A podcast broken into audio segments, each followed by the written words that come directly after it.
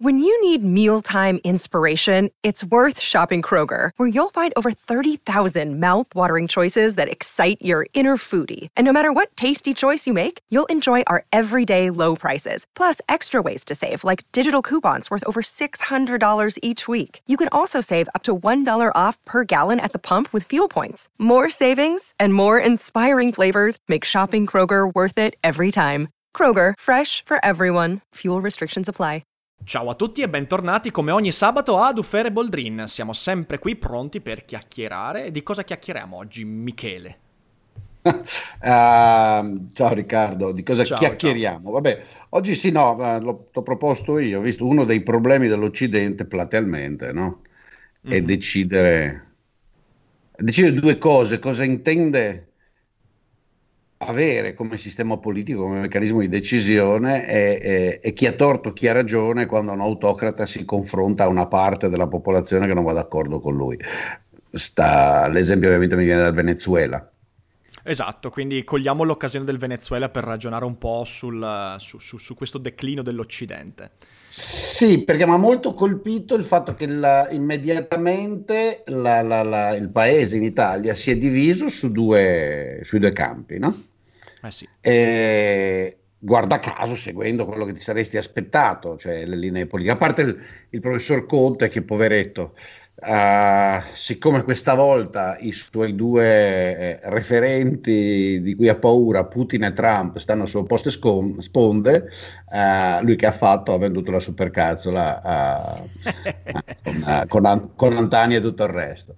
Ma se togli il, il nostro grandissimo Presidente del Consiglio, tutto il resto ha deciso che quelli di sinistra, fra virgolette, stanno con Maduro e quelli di destra, fra virgolette, eh, stanno con eh, il Presidente del, del Parlamento, di cui non riesco a ricordarmi il cognome, Guaudo, Gaudo, non mi ricordo, devo ricordarmi. Gaido, Gaido, Gaido. Gaido, Gaido. Gaido. E Gaido. Allora, vabbè, quello magari ci sta, è la solita... Anche questa è una delle tragedie dell'Occidente, dobbiamo tornarci. Ma la cosa che mi ha divertito è che entrambi i, i lati hanno invocato principi costituzionali di democrazia. Per cui evidentemente uno dei due lati, o entrambi, hanno qualche strana concezione. Non ti pare? Ma è assolutamente così. Guarda, ti, ti dico una cosa. Eh, adesso dirò una cosa che potrebbe essere considerata anche abbastanza impopolare.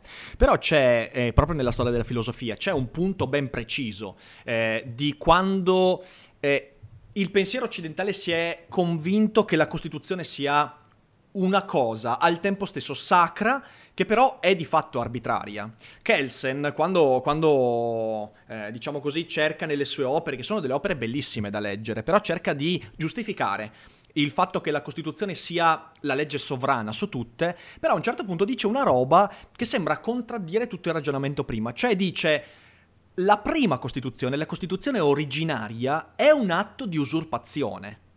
Cioè, per quanto noi possiamo essere convinti che la Costituzione derivi dalle divinità eh, o da qualche principio trascendentale, in fin dei conti, il momento in cui la Costituzione si insedia come legge fondamentale è un atto di usurpazione. E io credo che quello che sta succedendo in Venezuela in parte rappresenta esattamente questo, che si eh, riflette sul, sull'agone politico eh, italiano.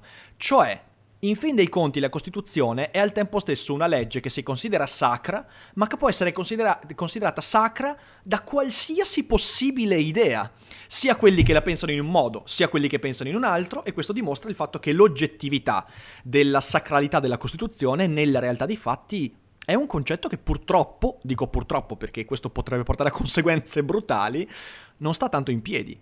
Non so cosa, cosa ne pensi tu su questo, sul, sul eh, giuspositivismo Sì, di Kelsen. eh, mh, è che poi è la- la- la- quello che vai affermando è l'unica maniera, come dire, del reali- di, di- di- di- fondare il realismo politico. Mhm. Qualsiasi Costituzione, qualsiasi eh, regola delle regole, perché questo dovrebbe essere, dovrebbe essere Certo. quell'insieme di regole del gioco che tutti accettiamo e che definisce poi l'ambito nel quale eh, determiniamo le altre regole, le leggi, i regolamenti, eccetera, eccetera. Però, salvi i casi eccezionali in cui gli individui hanno totale unanimità, è sempre la composizione di equilibri di forze e molto spesso è anche esso un oggetto votato a maggioranza quindi non ha nulla di sacro, non è l'obiettivo, è l'insieme di regole che in una data circostanza vanno bene alla maggioranza o alla stragrande maggioranza delle persone. Quelli che ci stanno, certamente, quelli che ci stanno a vivere in quella comunità, nella misura in cui hanno la possibilità di muoversi, questo è un vecchio argomento, puoi sempre votare con i piedi, no? non ti va la Costituzione, te ne vai, certo. infatti dai paesi con Costituzioni particolarmente pesanti eh, la, de- la, gente tende, tende, a fuggire. Fra cui il eh, Venezuela. Eh, quando... 3 milioni e mezzo di Venezuela, profughi Venezuela. dal 2016, quindi vorrei... Sì, sì, Venezuela è un paese con un flusso in uscita, la frontiera la frontiera fra Colombia e Venezuela, altro che Mediterraneo. Eh sì, I ponti eh sì. è, una, è, un flusso umano continuo che se ne va eh, e fine. Quindi, certo, eh, puoi votare con i piedi. Questa è un'altra cosa che eh, molti dei nostri razzisti inumani italiani non capiscono, che molte delle persone, o quasi tutte le persone che se ne arrivano in queste forme tragiche attraverso il Mediterraneo da noi stanno fu- fuggendo da costituzioni materiali inumane, stanno esercitando il loro diritto di essere liberi e non sono né criminali né niente, Vabbè, ma lasciamo stare altrimenti cambio argomento. Uh, quindi c'è questo aspetto qua. L'altro aspetto però che c'è è che a volte appunto queste costituzioni o le regole di queste costituzioni permettono abusi. L'esempio venezuelano me, secondo me è palese. No? Le modificazioni costituzionali introdotte da Chavez sono state accolte progressivamente con favore da una maggioranza sempre più piccola e probabilmente sparita chiaramente a un certo punto grazie alle fondi elettorali.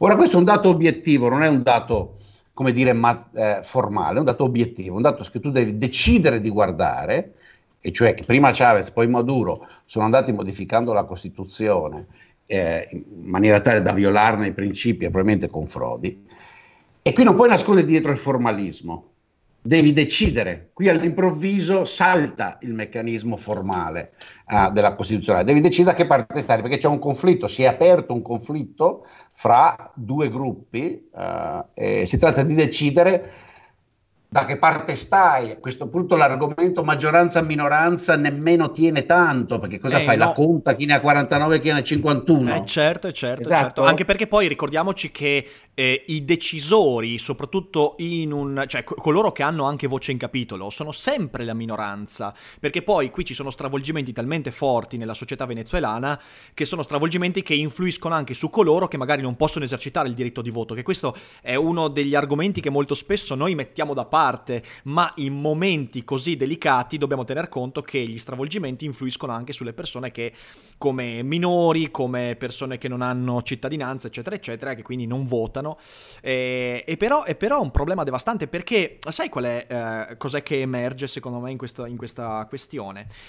Emerge il fatto che alla ricerca di una legge fondamentale scritta dal, dagli uomini, poi che la Costituzione, ripeta, noi, noi ci, ci, diciamo che è derivata da una saggezza che in qualche modo è quasi ultraterrena. E invece è una cosa scritta alcune sono scritte meglio di altre, altre fanno schifo. Questo sicuramente, questo sicuramente. eh, però in fin dei conti, quando tu cerchi di andare a ritroso nella legge fondamentale, poi ti ritrovi con un pugno di mosche. Perché? Perché non esiste alcuna legge fondamentale eh, da questo punto di vista. E quindi chi è che decide, chi è che decide il criterio di legittimità in questo caso? Eh, delle richieste dal, dall'una e dall'altra parte. Perché voglio dire, adesso ci sono le nazioni come la Russia, gli Stati Uniti, l'Europa che stanno legittimando l'uno o l'altro. Ho visto Cuba ha legittimato ovviamente yeah. Maduro, mentre gli Stati Uniti hanno legittimato e il Brasile quell'altro. Eh. E mi sembra quasi che il Venezuela stia diventando una questione di legittimità non tanto di Guaido da una parte e di Maduro dall'altro, ma dei criteri di valutazione nel caso di Trump, di Putin, di Bolsonaro oppure degli altri.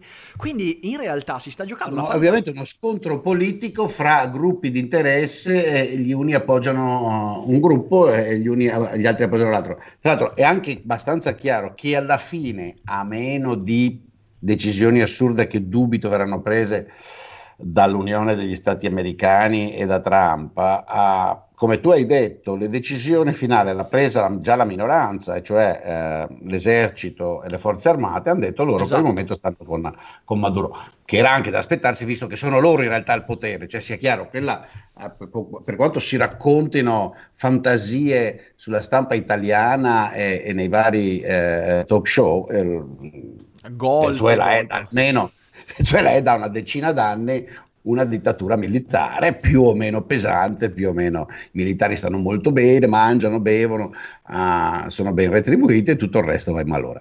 Ma al di là adesso del giudizio sul Venezuela, che è quello che è il punto vero è che appunto che a un certo punto nascondersi dietro il formalismo procedurale è semplice ipocrisia, è finta, perché in realtà questo è un punto di rottura, questo è un punto di transizione in cui devi scegliere in termini valoriali, in termini di interessi tui, di simpatie, devi anche essere molto esplicito dalla, da, da che parte stai, ci sono due parti da acquistare.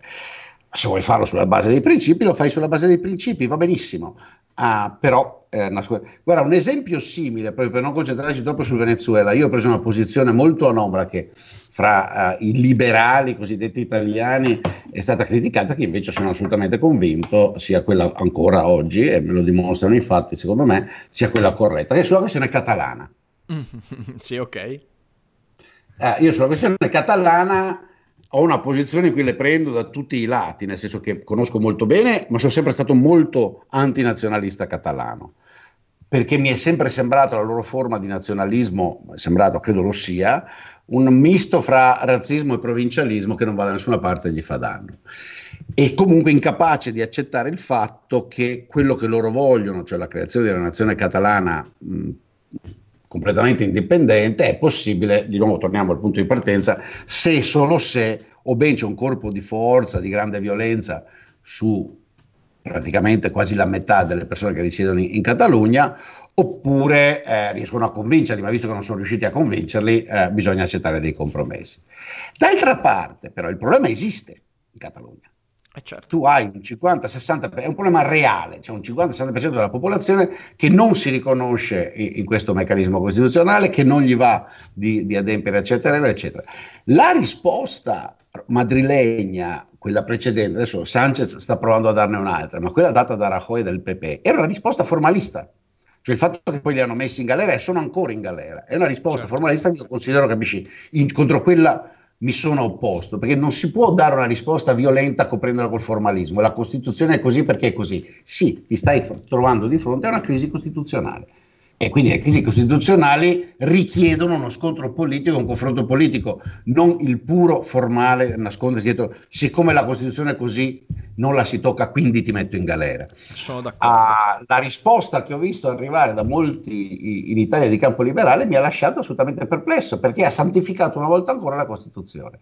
Il che ovviamente ti pone il problema, il giorno in cui la Costituzione è quella che a te non va bene, Bravissimo. È, è quello, imposto quello... da un autocrata. Cosa fai? Guarda, guarda, è, è venuta fuori. Allora, è, questa è una posizione interessante perché io e te sulla Catalogna di per sé, no, anzi, anch'io ritengo assolutamente stupida la richiesta di nazionalismo, eh, de, de, de, del separatismo della Catalogna. Eh, però quello che dico io in realtà è, oh, se vogliono farsi male, eh, hanno la libertà di farsi male. Cioè, nel senso, io credo che sia uno ah, stato sì, che non durerebbe, che lo voglio impedire. durerebbe sei mesi probabilmente. Però, eh, però eh, quello che fai emergere è assolutamente assolutamente corretto. Io feci un'analisi circa, beh, quando ci fu proprio il, eh, i fatti, la, la, risposta poliziesca, diciamo così, del governo madrilegno. Io feci una live che fu anche molto contestata. Perché? Perché io dicevo una cosa fondamentale, dicevo, eh, noi ci siamo dimenticati del fatto che quando mettiamo la Costituzione o comunque la legge formale scritta, la legge positiva, al di sopra di quella che è la libertà degli individui, noi stiamo facendo esattamente quello che, ovviamente in un paragone che può essere preso anche male, però quello che è stato eh, l'argomentazione che Eichmann ha portato a Gerusalemme quella volta, cioè io stavo seguendo la legge. Va bene, bravo, ma se la legge oggi mi impone di arrestare tutti quelli biondi che si chiamano Riccardo, tutti quelli biondi che si chiamano Riccardo dovrebbero starsene zitti e farsi arrestare e tu dovresti davvero seguire la legge? Ovviamente no, perché eh, eh che ci piaccia o no, la Costituzione, anzi la, la, seconda guerra mondiale ci ha insegnato che tu non puoi mai mettere una legge scritta dagli uomini al di sopra del principio di libertà degli individui, perché quando fai quello ti va bene finché quelli che scrivono la legge sono brave persone, poi appena diventano degli stronzi pazzi, furiosi, eh, lì ti, lecchi, ti, puoi soltanto leccare per le carità, ferite. Poi si dà il fatto che poi la libertà degli individui può esercitarsi impiccandoti. Assolutamente, assolutamente. Quella... beh, eh, no, allora, beh, qui, qui un giorno. Allora, qui vedi, è bello perché emerge quella cosa che prima o poi discuteremo, il giusnaturalismo, cioè il fatto del patto di non aggressione primaria, sì, eccetera, sì, eccetera. Sì. Ci arriviamo, eh, un giorno ci arriviamo, perché secondo me uno dei declini dell'Occidente è essersi dimenticati di certi principi filosofici legati al diritto naturale, però ci arriveremo in un secondo momento. Qui, in realtà, secondo me, siamo de- veramente di fronte a quello che hai tirato fuori la Catalogna, che era sicuramente una delle cose che mi ronzava nella testa. Quando tu poni la Costituzione... uno degli esempi. Esatto, è uno degli esempi perfetti. Ehm la sco- scoppia la terza, la, la, sì, la, terza la, la, guerra civile secondo te in Venezuela? Cioè come se ne verremo fuori? Guarda, non lo so, io previsioni, queste cose sono veramente eh, improbabili. Ieri si parlava con un amico venezuelano, però che qua un collega, la sua valutazione era, ma è un po' strano, dice perché può darsi che, abbiano, che, che ci siano parti dell'esercito e della polizia che si sono stancati perché si sono resi conto che ormai la situazione... È anche perché la situazione economica e sociale del paese è, è in uno sfascio progressivo, cioè se quella italiana è il progressivo lento declino, quella loro è una cosa... Guarda, ti racconto un piccolo, un piccolo aneddoto. Io in questi giorni ho qui ospite a casa mia un mio caro amico che abita in Argentina e lui ha il 47% di inflazione là e mi racconta alcune condizioni, alcune cose che sono veramente terrificanti, impensabili qui per noi. E là hanno un milione per cento di inflazione, che, che, è una roba, che è una roba impensabile. Sì, sì, cioè, una, una roba è andata, cioè il sistema è un paese che sta tornando, gli si sta venendo addosso tutto, quindi la situazione pazzesco, lì pazzesco. è... Se scoppia la guerra civile nel senso pesante non lo so, perché questo ovviamente richiede armare l'opposizione. L'opposizione è molto debole, eh, come dire, militarmente, politicamente, perché è stata sottoposta a vessazioni da, da, da, parecchio tempo, sembra avere adesso sì davvero un grande supporto popolare, ma dunque le elezioni del Parlamento sono avvenute poco tempo fa e nonostante le frodi eccetera, insomma l'opposizione a Maduro ha preso la stragrande maggioranza dei voti che è infatti la base di legittimità di quelli che dicono eh, no no perché, mentre quelli dicono eh, ma quello è stato democraticamente eletto. Uh, quindi no, guarda, fare previsioni non lo so, uh, anche perché immediatamente lo schierarsi da un lato e dall'altro di Russia e, e Stati Uniti, con la Cina tra l'altro immediatamente corsa in, uh, questa volta dal lato della, della, Russia e a mio avviso questo è un altro effetto Trump, non era assolutamente necessario. Mm. In, un, in, un'altra sequenza di eventi che la Cina prendesse una posizione così eh, diretta e chiara rende il tutto estremamente teso perché? perché se si passa alle armi rischia di essere un casotto infernale quindi vabbè ma questo io vorrei evitare di farlo a me interessava proprio certo. vedere l'ipocrisia e la debolezza dell'Occidente perché la debolezza dell'Occidente in questo sta in cosa ora io quando parleremo del giusnaturalismo vedrai che non, non, lo trovo coerente, non, non, lo, non, lo, trovo la spiegazione di quel che succede possiamo volerlo trasformare in una, in una teoria normativa di, dei valori a cui dovremmo credere, dei valori fondanti, però lì ricominciamo da capo. Eh Dal sì. punto di vista positivo, sì, perché poi appunto che cosa fonda è esattamente. E sarà interessante, potremmo dedicarci un paio di puntate a quelle cose lì. Sì, perché, sì, perché molto... colto al volo. Uh, quindi al di là del, del giusto naturalismo o meno, a me sembra che il punto sia la nostra incapacità uh, in quanto paesi dell'Occidente, ma proprio come popolazione, a me colpisce la popolazione, di riuscire ad essere eh, chiara, intellettualmente onesta in una situazione che è di conflitto fra un sistema autocratico tras- mandando la popolazione alla fame e grandissime parti della popolazione e dire sì, questo è il conflitto. Uh-huh. E non è un astratto conflitto di principi costituzionali e quindi la reazione non può essere Niger, come dire, Ah, de, quella automatica mi viene jerk, scusami, la, la, il solito colpo che dai col ginocchio quando uh, di, io sono di sinistra, sto con Maduro, io sono di destra, eh sì. sto con e invece è patologicamente quella che è una forma di degenerazione della lotto, lotta politica a Ma lotta fra pensi, se ci pensi è, eh, eh, ci si aggrappa a questo tipo di ideologia proprio quando non si hanno chiari eh, i criteri di valutazione di un, di, di, che poi è proprio quello che manca. Cioè è, è chiarissimo che ognuno sta aderendo all'idea che mi piace dire l'idea che gli somiglia di più, cioè l'idea che comunque lo fa sentire più a suo agio. E questo capita quando non c'è più chiarezza e da questo punto di vista io sono perfettamente convinto che è letteralmente una crisi di stampo filosofico, se intendiamo per filosofia l'indagine sui criteri di valutazione della realtà. Cioè noi non avendo più nessun tipo di percezione e di criterio su come valutare gli eventi del mondo, l'unico appiglio che la persona comune o anche il politico spesso e l'intellettuale ha è dire cos'è che mi somiglia di più. Che se ci pensi è il più grottesco, brutale e primitivo principio di valutazione della realtà, anzi è la valutazione dell'irrealtà. Io aderisco a ciò che mi somiglia, a ciò che mi sta simpatico, perché? Perché non ho altri criteri. E questa cosa è, è, è, de- è, devastante, credo che sia, sia emblematico. Sì, sì, esattamente. È la, la, bah, non aggiungerei, nel senso che quello è una reazione automatica. Io sto nel mio branco. Siccome il mio branco, uh, infatti mi ha molto divertito la cosa della CGL, no?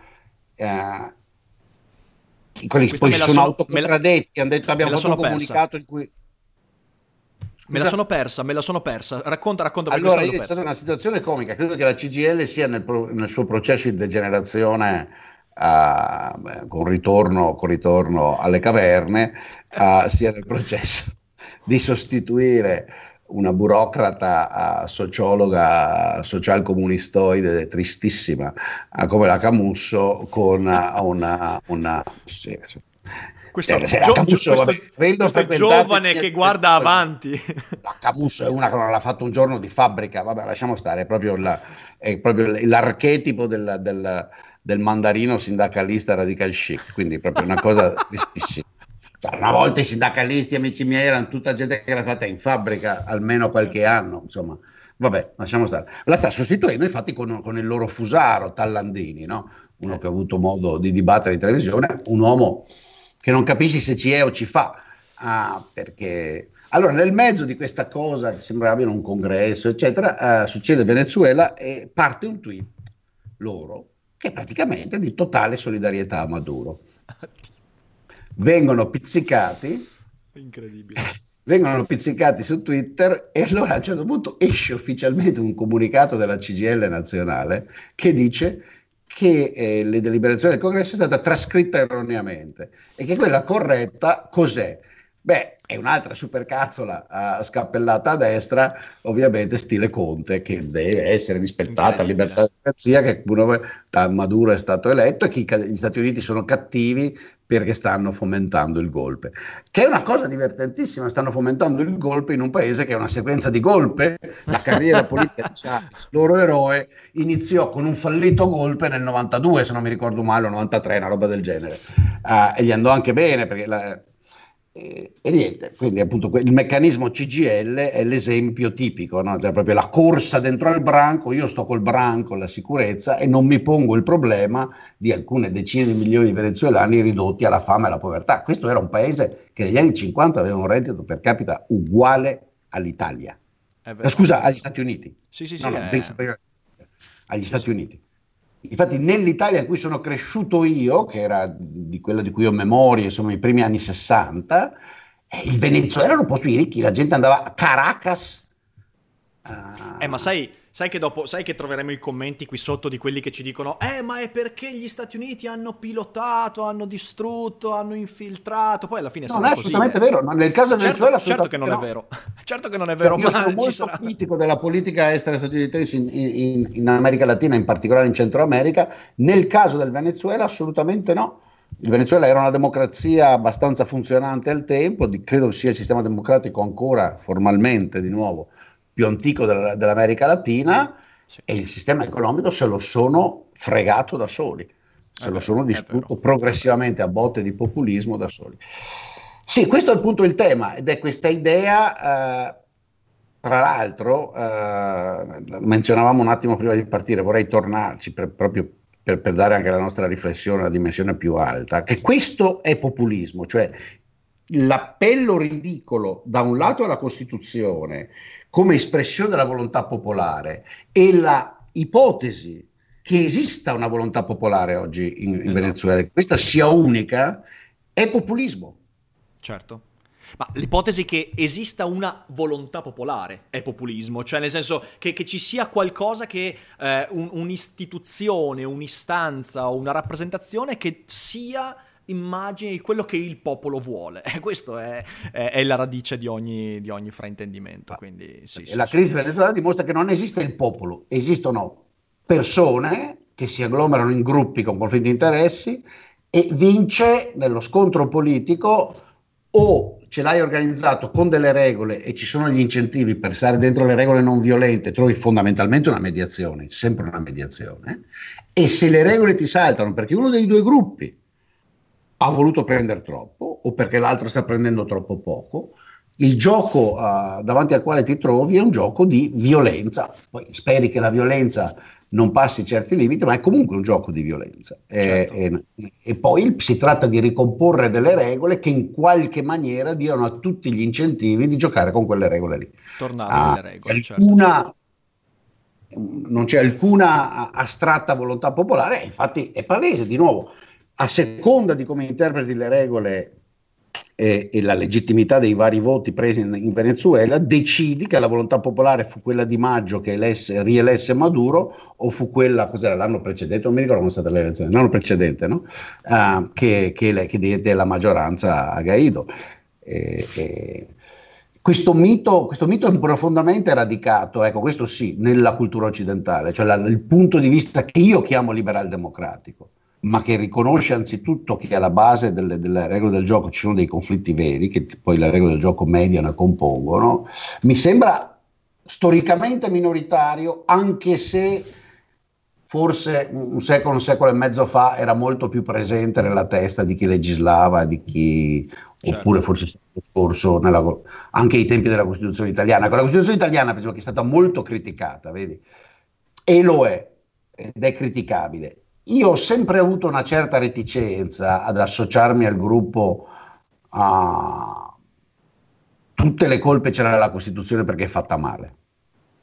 Perché mi è sempre sembrata la classica reazione del fascista che l'ha odiata dal punto 1 perché sostituiva la sua.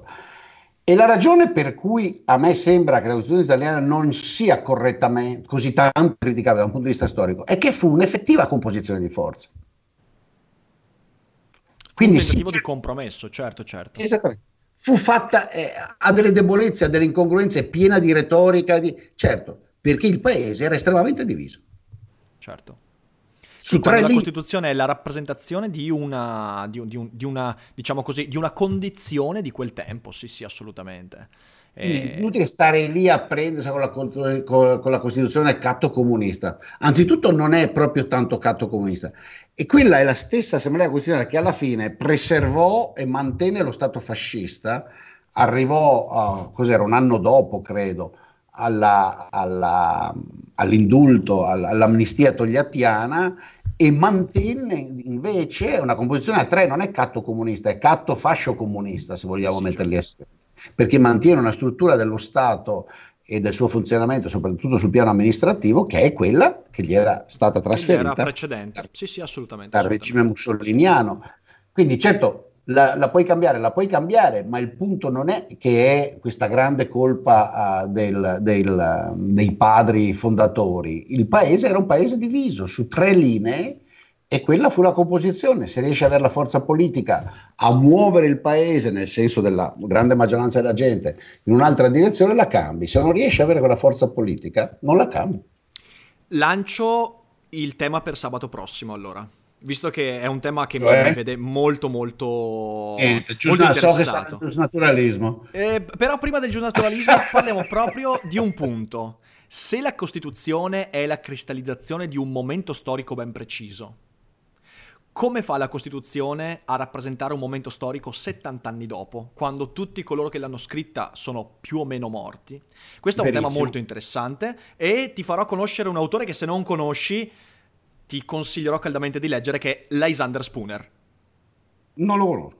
Oh, che bello! Allora, oh, sabato, trovato, sabato trovato, prossimo parliamo di una cosa fighissima. bene, bene, bene. Allora, Ah, vedi che, che, che sposa che le costituzioni si adattano. Ecco, quella americana resiste e comincia anche quella a mostrare l'età decisamente, a mio avviso, anche se agli americani non gli piace dirlo perché l'hanno santificata. Ah, questo è un altro problema in questo paese, mm-hmm. cioè, ma non importa. Ah, perché là gli emendamenti ne hanno fatti tanti e sostanziali. Eh sì, sì, sì, è vero, è vero. Beh, che è molto più liquida, è molto più malleabile la Costituzione rispetto a quasi tutte quelle europee, tra l'altro. E anche qua ci sarebbe un tema devastante da aprire quanto le Costituzioni contemporanee siano figlie dell'idealismo tedesco che vedeva nello Stato etico il suo apice fondamentale, mentre la, il diritto anglosassone è più fondato sul common law e tutto quanto. Vabbè, insomma, ci divertiremo nelle prossime puntate. Sì, sì, la Costituzione americana è obiettivamente molto più, e tu l'hai chiamata liquida, flessibile, stabilisce una serie di... Alcuni principi purtroppo li stabilisce ambiguamente, quello maledetto, no? The right to bear arms, che è così storicamente determinato e platealmente, che oggi viene usato uh, per eh, ben altre ragioni, eh, ovviamente mostra i suoi limiti, però in generale è, è estremamente più flessibile di quella, di quella, per esempio, nostra. Ma soprattutto, vedi, è l'atteggiamento politico-culturale. Certo, certo. Ah, paese. quello sicuramente, cioè, quello sicuramente. Quando, il, quando, avviene il cambio, c'è consenso, bisogna modificare la Costituzione, si fanno eh, ma cosa vuoi? Lì sei più legato... Eh, lì quello è, è, la, la, è, proprio la differenza dell'eredità da un lato dell'idealismo europeo, dall'altro invece del common law anglosassone. Il common law anglosassone è una realpolitik molto più funzionale, perché? Perché ti dice chiaro e tondo che tu devi basarti sui precedenti e devi avere contezza della realtà dei fatti e devi basarti su quello. Ed è per questo che è più flessibile, più malleabile come pensiero, è per questo che ti permette di anche, tra virgolette, aggiornare alcuni principi sulla base di come il mondo cambia. Eh, questo è, è, un tema in, incredibilmente vasto e forse uno di quelli che proprio dovremmo toccare per il declino dell'Occidente, perché questo scontro prima o poi arriverà al, al suo apice, forse non l'abbiamo ancora visto, ma ci arriverà, sarà inevitabile. E la cosa interessante, sai qual è?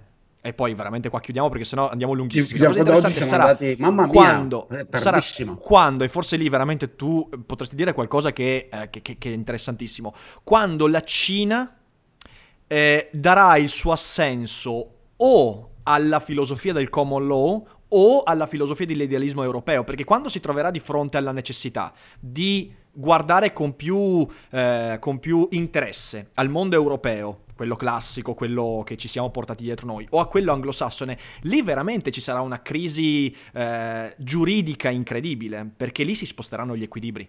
Oggi c'è un equilibrio molto particolare fra Europa e Stati Uniti nell'ambito del diritto, nell'ambito della gestione del, anche delle leggi, eccetera, eccetera. Domani no, quando la Cina vera- veramente dovrà dare questo tipo di, di, di riequilibrio. Però se ne parliamo. Però ti lascio finire perché altrimenti non finiamo più. Adesso sì, no, no, infatti, perché sennò veramente. Abbiamo temi per due settimane. Mamma. Abbiamo temi per due settimane. per due, ma per due settimane alla fine, alla fine, alla, fine, anche la CGL è risultata utile con i suoi tweet. esatto, esatto. Bene, allora grazie non mille Michele. Male, non tutto il Landini viene per nuocere. Non tutto il Landini viene per nuocere è il nuovo motto di questa rubrica. ciao, ciao, buona giornata a tutti. Ciao, ciao. E adesso un bel caffè finito. Perché rischiare di rimanere senza caffè quando puoi abbonarti a Caffè Borbone? Prezzi vantaggiosi, costi di spedizione inclusi, tante possibilità di personalizzazione e l'abbonamento lo sospendi quando vuoi. Decidi tu la frequenza, la qualità, scegli tra le cialde e capsule compatibili e crea il tuo mix di gusti e miscele. Mai più senza caffè con l'abbonamento Caffè Borbone. Tutte le info su caffèborbone.com.